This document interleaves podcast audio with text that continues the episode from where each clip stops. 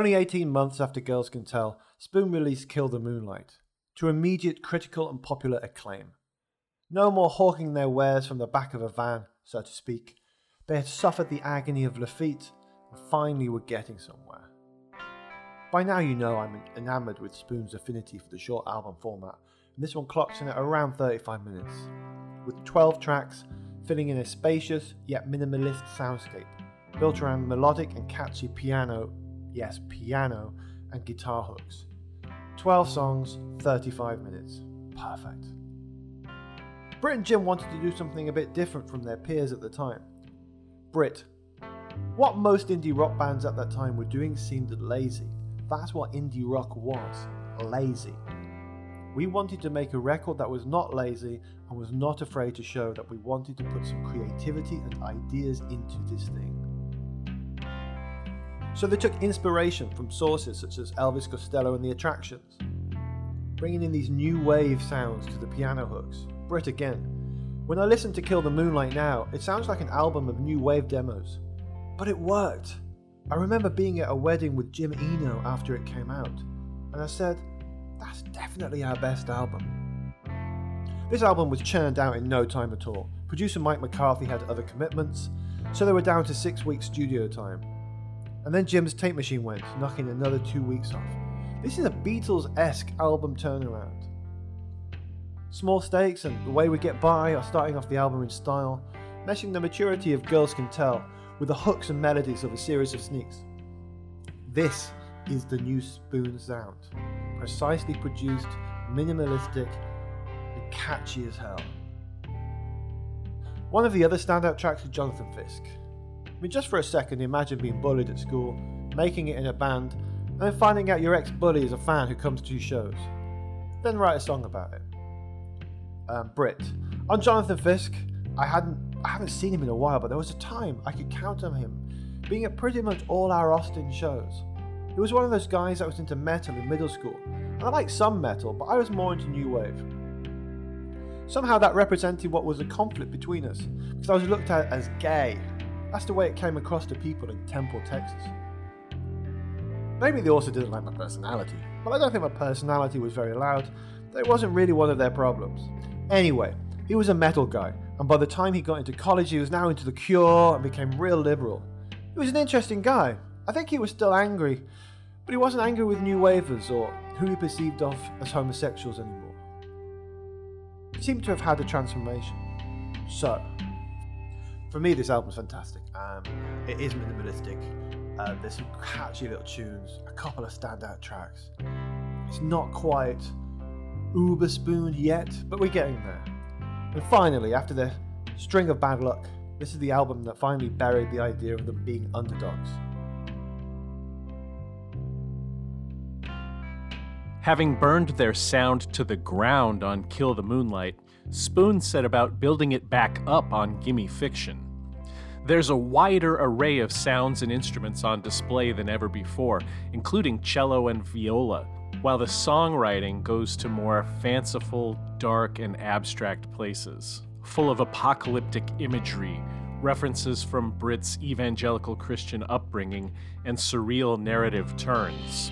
I particularly like The Two Sides of Monsieur Valentine, which is all about a play called The Stranger Dance that exists nowhere outside Britt's imagination.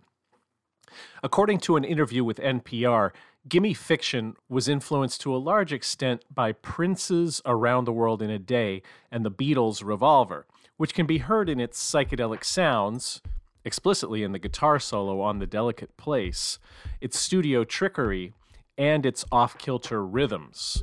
On this last score, Britt points to Sister Jack, which the band worked on with John McEntire from Tortoise. McEntire pushed them to experiment with time signatures, which you can hear in the extra beat thrown in at the end of every other bar on the out chorus. Bassist Josh Zarbo, who had been with Spoon since a series of sneaks, left the band during the Gimme Fiction sessions. He had quit the band two or three times before this, wrestling with a desire to go back to school. In fact, Zarbo only plays on one track on this album, My Mathematical Mind. Britt himself plays most of the rest of the bass on Gimme Fiction, along with about a dozen other instruments. My Mathematical Mind also features piano by Eric Harvey, who would soon become a full member of the band and stay with them through They Want My Soul. This was the first album to land Spoon on the Billboard 200, pushed by the dancey, princey, voyeuristic single I Turned My Camera On. Gimme Fiction spent five weeks on that chart, peaking at number 44. To me, this may be Spoon's best record, although I go back and forth on that. It's a real headphone album, and I always find new layers and details when I put it on.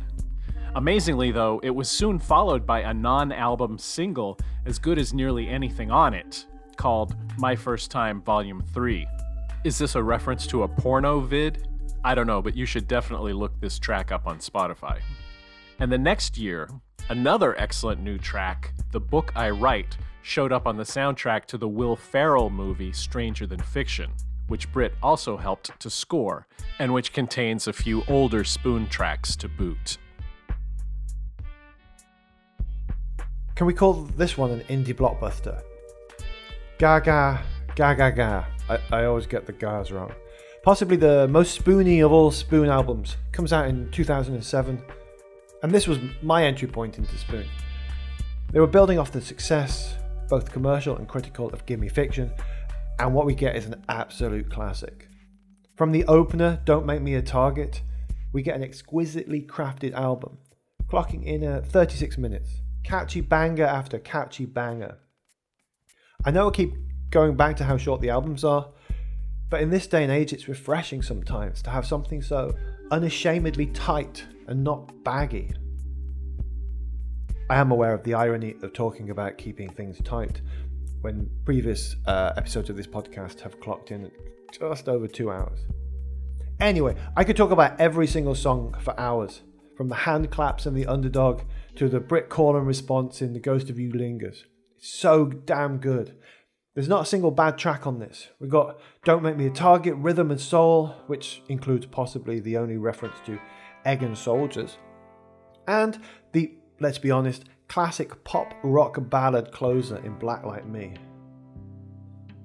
Lyrically, this album shines with its principled eclecticism he smells like the insides of closets upstairs, the kind where nobody goes. I spent the night in the map room, I humanized the vacuum.